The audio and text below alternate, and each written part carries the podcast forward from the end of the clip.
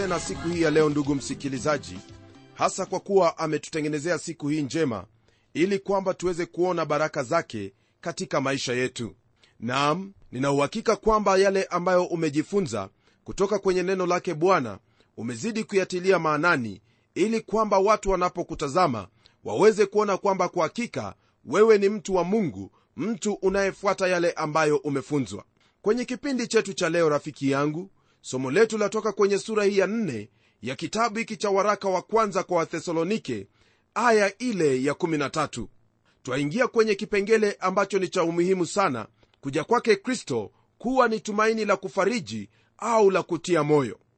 Nami lile ambalo nitakwambia rafiki yangu kabla hatujaingia katika somo letu kwamba iwapo una tumaini aina nyingine yoyote tumaini ambayo haikufariji tumaini ambayo inakutia hofu basi angalia na uweze kujua ni lipi ambalo la kustahili kufanya.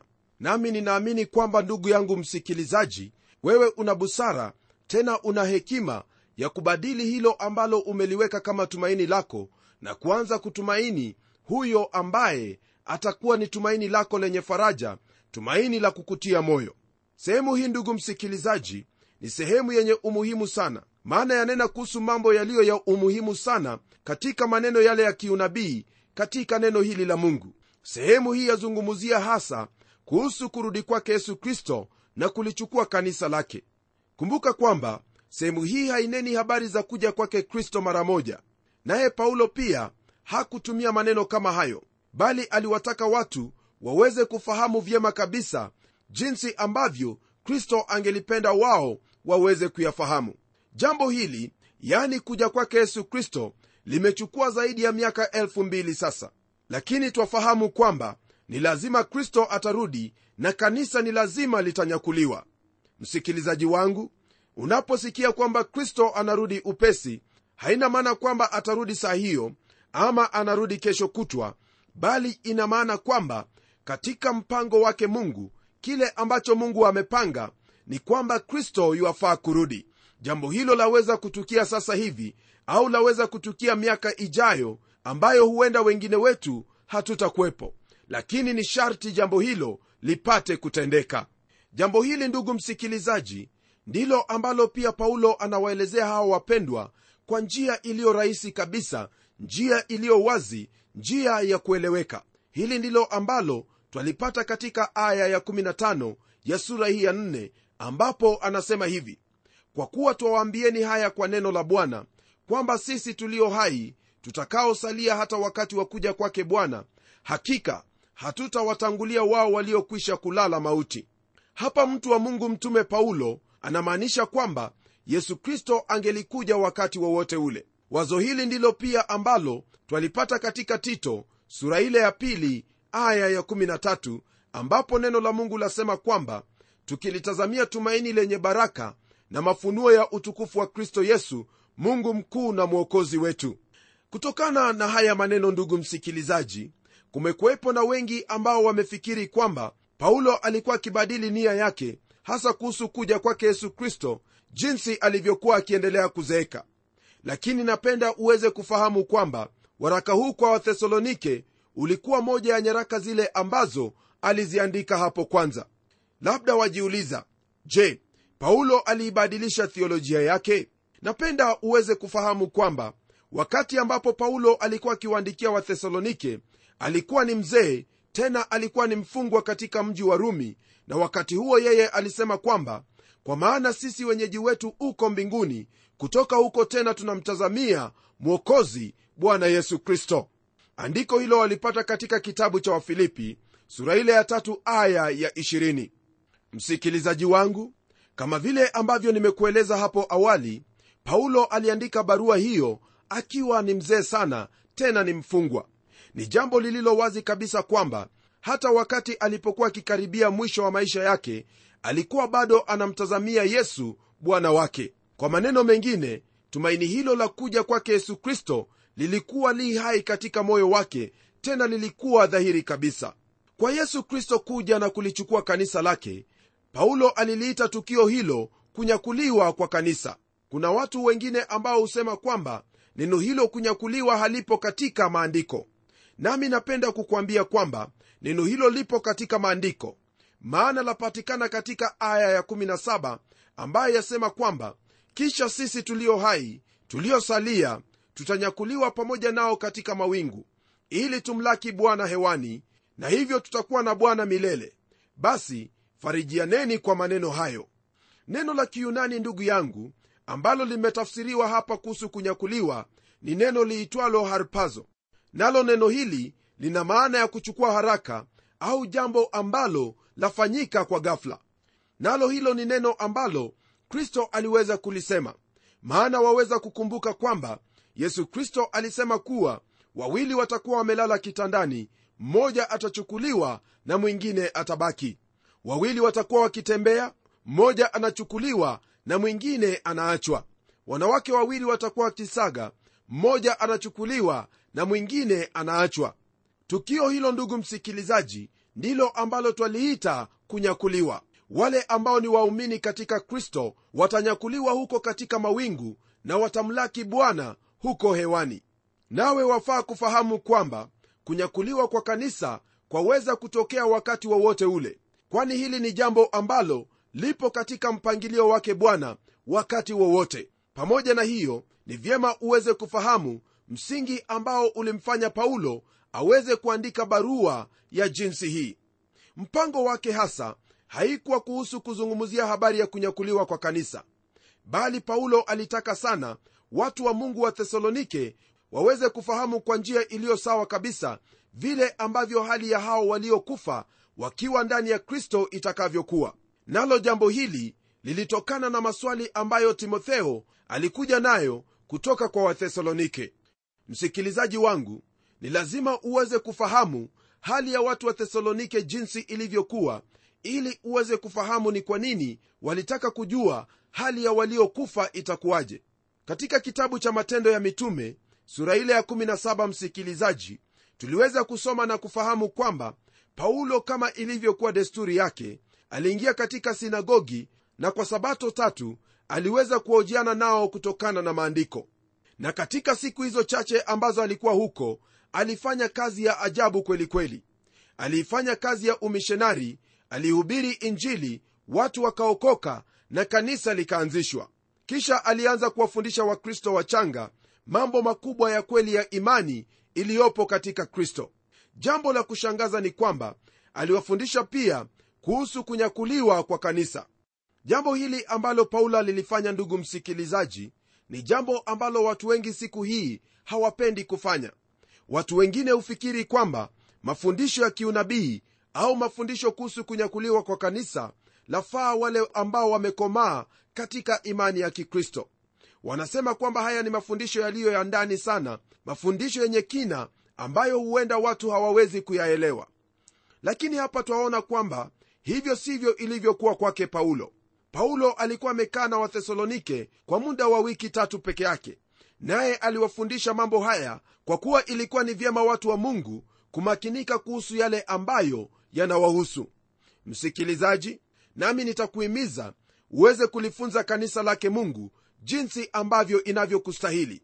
Wafundishe kweli yote ya mungu ili kwamba mungu aweze kubarikiwa na mungu aweze kuinuliwa katika maisha ya watu wake. Mtumishi wa mungu paulo aliwafundisha hawa watu wa thesalonike kwamba kunyakuliwa kwa kanisa kwaweza kukatokea wakati wowote wa ule na baada ya kuwa na wao kwa muda huo aliondoka na kuelekea beroya. Alipokuwa beroya alilianzisha kanisa na kukaa hapo kwa muda kisha akaondoka na kuelekea upande wa athene. Hatujui alikaa huko muda gani. Alikuwa akiwangojea timotheo na sila ili wamletee habari kuhusu hao waumini wa thesalonike. Lakini kwa kuwa timotheo na sila walikawia kufika sehemu aliyokuwepo paulo paulo aliondoka na kuelekea upande wa korintho. Basi kule korintho ndipo sila na timotheo waliweza kumpata na wakampa maswali ambayo wale wapendwa wa thesalonike walikuwa nayo kuhusu maisha ya imani. Kwa hivyo nia yake paulo ilikuwa ni kuandika waraka wa kwanza kwa wathesalonike ili kuwatia moyo pamoja na kujibu maswali yao kadhaa ambayo mengine yalihusiana na kunyakuliwa kwa kanisa. Mtume paulo alikuwa amewafundisha kwamba hapakuwepo na shaka yoyote maana kristo yuarudi upesi. Na kwa njia iliyokuwa wazi kabisa alikuwa amewaambia kwamba bwana yesu angelikuja wakati wowote. Kwa hivyo jambo ambalo lilikuwa likiwasumbua hawa waumini ni kwamba kulikuwepo na wengine miongoni mwao waliokuwa tayari wamekufa na wala bwana yesu kristo hakuwa amerudi. Wao walisumbuka mioyoni mwao maana walijiuliza iwapo hao waliokufa walikuwa wameepuka kunyakuliwa kwa kanisa. Na kama hivyo ndivyo ilikuwa basi hali yao ya baadaye ingekuwaje? Hapo ndipo mtume paulo anaandika waraka huu ili apate kuwajibu watu hawa maswali waliokuwa nayo. Swali hilo msikilizaji lilikuwa ni swali ambalo kwa hakika walifaa kuliuliza lakini kwetu sisi ni tofauti sana. Maana hali ambayo twaiishi siku hii ya leo twafahamu kwamba kuna mamilioni ya waumini ambao tayari wamekwisha lala au wamekwisha kufa. Kwa hivyo ndugu msikilizaji sehemu kubwa ya waumini tayari imekwisha kututangulia. Na bado kuna sehemu nyingine ambayo imebakia ambayo ya kujumuisha wewe pamoja nami. Paulo aliwafundisha wathesalonike kwamba kristo ni lazima atarudi na hivyo ndivyo hata sisi nasi tunaamini kwamba wakati wowote wa ule kristo yuaweza kuingia yuaweza kuingia hata kabla hatujamaliza kipindi chetu cha leo.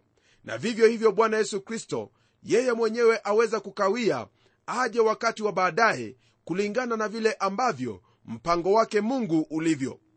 Kuna hatari kubwa siku hii ya leo ndugu msikilizaji maana kuna watu wengi ambao hujaribu kuweka tarehe za wakati wa kuja kwa bwana wetu wengine wanafanya hivyo na jambo hilo ni la hatari sana kwa sababu hawajui ni wakati upi ambapo kristo atarudi. Yeye bwana wetu mwenyewe alisema kwamba hajui siku ambayo atakuja. Siku hiyo ipo pamoja na mungu baba.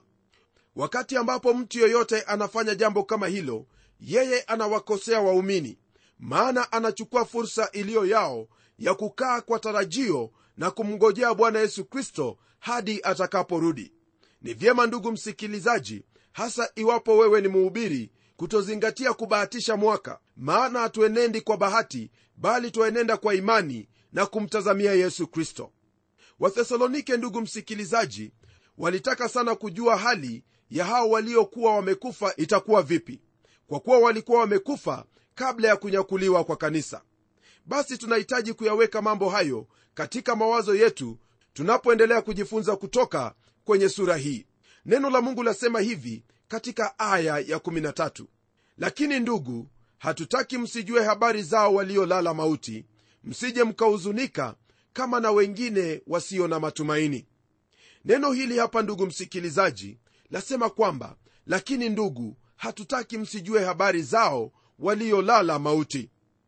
Ninapendezwa na jinsi ambavyo paulo alivyokuwa akiwajibu wapendwa hawa pia katika kitabu cha wakorintho aliweza kuwanenea kwa jinsi hiyo hiyo. Alinena kwa njia iliyo wazi kabisa ili kwamba wandugu wasikose kufahamu mambo hayo maana hawakuwa wanayafahamu. Aweze kuwafahamisha na kuwaelewesha jinsi ambavyo hali ilivyokuwa. Yeye hapa twaona kwamba aliwazungumzia kwa njia ya upole kabisa njia inayodhihirisha hali yake kama baba miongoni mwao. Paulo anasema kwamba habari zao waliolala mauti. Kwa kusema hivyo paulo anamaanisha habari za kifo cha mwili. Hiki kifo ndugu msikilizaji hakina uhusiano wowote ule na roho ya mwanadamu kwa sababu roho ya mwanadamu haifi kamwe. Tutaona kuna sababu kadhaa ambazo zinakifanya kifo cha mwili kifananishwe na hali hiyo ya kulala yani hali hiyo ya kupumzika kama vile wewe unavyoenda kwenye kitanda na kuweza kupumzika katika usingizi. Napenda ndugu msikilizaji niweze kukupa maelezo na ufafanuzi kuhusu jambo hilo au neno hilo kulala ambalo limetumiwa badala ya kifo cha mwili. Neno hilo ambalo tumelisoma lanena habari za hao waliolala mauti. Jambo la kwanza ni kwamba kuna mambo ambayo yanalingana katika kulala na kifo. Mwili wa mtu aliyekufa na mtu aliyelala unafanana kwa sehemu mimi nina uhakika kwamba umewahi kumwona mtu ambaye amekufa lakini unapomwangalia anafanana amelala. Kwa njia fulani hiyo ni kweli ila tu ni kwamba huyo ambaye amelala katika mauti yeye hawezi kuamka. Yeye hawezi kuamka wala hawezi kukusikia. Msikilizaji hiyo ndiyo huwa hali ya muumini anapolala. Yule aliyelala haachi kuendelea kuishi na hiyo inaweza kumaanisha kwamba wale waliokufa hawaachi kuendelea kuishi kwa sababu mwili ndiyo hulala pekee. Jinsi usingizi ulivyo wa muda ndivyo pia mauti yalivyo ya muda. Jinsi unapoamuka asubuhi msikilizaji ndivyo utakavyofufuliwa kutoka katika mauti. Jambo la pili rafiki yangu ambalo limetafsiriwa kulala linatokana na neno la kiyunani ambalo ni keimai. Nalo maana yake ni kulala chini. Neno hili ndugu msikilizaji ndilo ambalo pia linatumiwa likiwa na maana ya ufufuo. Neno hili lina maana ya kufufuliwa kwa mwili ambalo latokana na maneno mawili ya kiyunani la kwanza likiwa ni anastasis na la pili likiwa ni hestemi. Lile neno hestemi lina maana ya juu. Kwa hivyo ni jambo lililo wazi kwamba ni mwili peke yake ndugu msikilizaji ndiyo ambao waweza kusimama wakati wa ufufuo na wala siyo roho wala nafsi neno hilo ambalo twalitaja hapa kama kulala ndilo ambalo nimesema kwamba lina uhusiano wa ule usingizi wa kawaida. Msikilizaji hebu nikupe haya maandiko ambayo yatakuwa ni msaada kwako ili uweze kuona jinsi ambavyo neno la mungu lasema kuhusu jambo hili. Andiko la kwanza lapatikana katika kitabu cha luka sura ile ya 22 aya ya 48 andiko lingine pia lapatikana katika matendo sura ya 12 aya ya 6 nalo hilo neno lasema kwamba hata wakati herode alipotaka kumtoa usiku ule ule petro alikuwa amelala katikati ya askari wawili. Amefungwa minyororo miwili walinzi mbele ya mlango wakailinda gereza. Jambo lililopo msikilizaji ni kwamba petro hakuwa na ugonjwa wa kukosa usingizi. Yeye alikuwa amelala na hilo neno la kulala pale ndilo ambalo pia latumika katika kulala kwa mauti. Nalo jambo la tatu ndugu msikilizaji ambalo pia biblia yatufundisha ni kuhusu jinsi ambavyo mwanadamu alivyoumbwa. Neno la mungu latuambia katika kitabu kile cha muhubiri sura ya 12 aya ya 7 kwamba nayo mavumbi kuirudia nchi kama yalivyokuwa nayo roho kumrudia mungu aliyeitoa. Fahamu kwamba biblia yatufundisha kwamba mwili hurudi mchangani ama kwa mavumbi kutoka kule ambako ilitolewa bali roho hurudi kwa mungu aliyeitoa isitoshe ndugu msikilizaji katika kitabu cha mwanzo sura ya tatu aya ile ya 19 neno la mungu lasema kwamba kwa jasho la uso wako utakula chakula hata utakapoirudia ardhi ambayo katika hiyo ulitwaliwa kwa maana u mavumbi wewe nawe mavumbini utarudi. Mwili ndugu msikilizaji ulitwaliwa toka mavumbini naye mungu akaupulizia pumzi ya uhai nao mwili huo ukawa roho ukawa na nafsi ukakuwa ni mwili wenye uhai. Na kutokana na hiyo basi roho ama nafsi haiwezi ikafufuliwa. Ni mwili tu peke yake ambao unaweza kulala chini kwa mauti na ni mwili pia peke yake ambao unaweza kusimama ama kuamka katika ufufuo. Jambo hili ni wazi kabisa ambapo paulo anasema kwamba kutoka katika mwili ndiyo kuwa pamoja na bwana. Andiko hilo lapatikana katika wakorintho wa pili sura ile ya tano aya ya nane. Msikilizaji wangu jambo lingine ambalo ni vyema uelewe ni kwamba mwili ni hema. Hili twalipata katika sura ya tano ya kitabu cha wakorintho wa pili aya ya kwanza.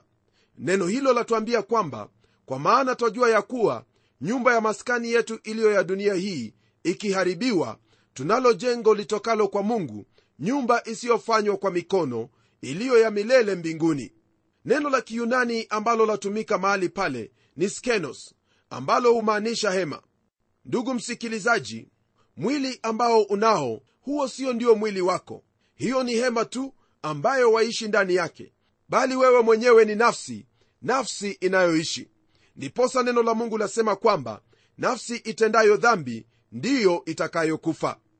Paulo pia aliendelea kuambia wale wa korintho katika kitabu kile cha wakorintho wa pili sura ya tano aya ile ya pili kwamba maana katika nyumba hii twaugua tukitamani sana kuvikwa kao letu litokalo mbinguni. Akiendelea katika aya ile ya nne alisema kwamba kwa sababu sisi tulio katika maskani hii twaugua tukilemewa. Si kwamba twataka kuvuliwa bali kuvikwa ili kitu kile kipatikanacho na mauti kimezwe na uzima. Naamini kwamba wewe pia unatazamia ili uweze kuvikwa. Kuvikwa na hicho ambacho hakiwezi kikamezwa na mauti bali kile ambacho chamezwa na uzima. Paulo aliwaambia wathesalonike kwamba hataki wao wasijue habari za wao waliolala ili wasije wakahuzunika kama wengine wasio na matumaini. Ni kweli kwamba ndugu msikilizaji iwapo wewe haujui kile ambacho kitakupata baada ya mauti ya mwili huu basi ni lazima utahuzunika unapomwona mwenzako ameondoka au unapojua kwamba wewe unaondoka hivi karibuni ni vyema kwako uwe mwenye busara na kuweza kupokea hicho ambacho kitakupa tumaini siyo tumaini tu katika maisha haya bali tumaini katika maisha hayo yajayo. Rafiki yangu ni sehemu moja peke yake ndipo waweza kupata tumaini. Waweza pia ukapata hakikisho na faraja kuhusu mauti kumbuka kwamba mauti si ya milele mauti ni ya muda mfupi kama vile wewe huenda kitandani na kuweza kujipumzisha. Bali jambo ambalo ningependa uweze kufahamu ni kwamba tumaini hili yalipo kwa kila mmoja. Tumaini hili lipo kwa yule ambaye amempokea yesu kristo kuwa bwana na mwokozi wa maisha yake.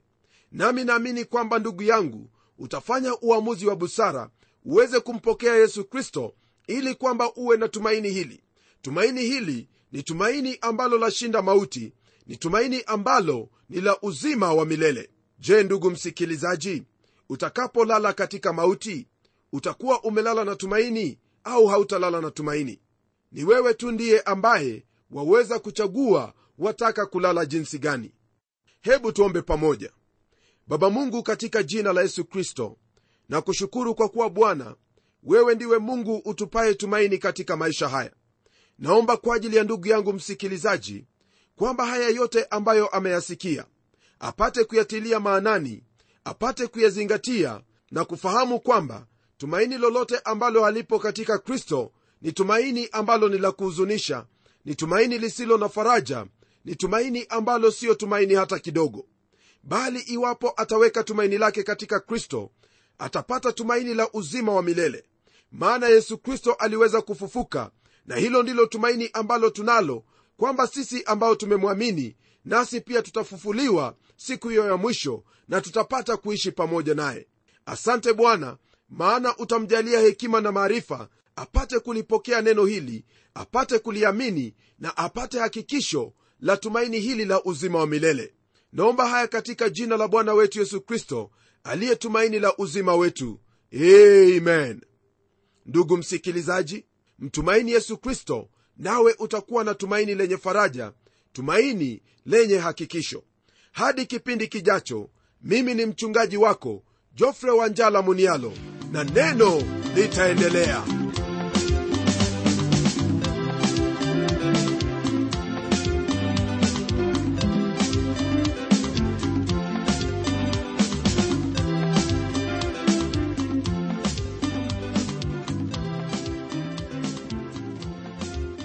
kufikia hapo msikilizaji wangu najua kwamba baraka umezipokea. Na iwapo una swali au pendekezo uitume kwa anwani ifuatayo. Transworld radio sanduku la posta ni 21514 nairobi. Kisha uandike code namba ambayo ni 00505 kenya. Nitarudia tena. Transworld radio sanduku la posta ni 21 514 Nairobi, kisha uandike code namba ambayo ni 00505 Kenya. Hebu tukutane tena kwenye kipindi kijacho kwa mibaraka zaidi. Ni mimi mtayarishi wa kipindi hiki Pamela Omodo nikikuaga kwa heri na neno litaendelea.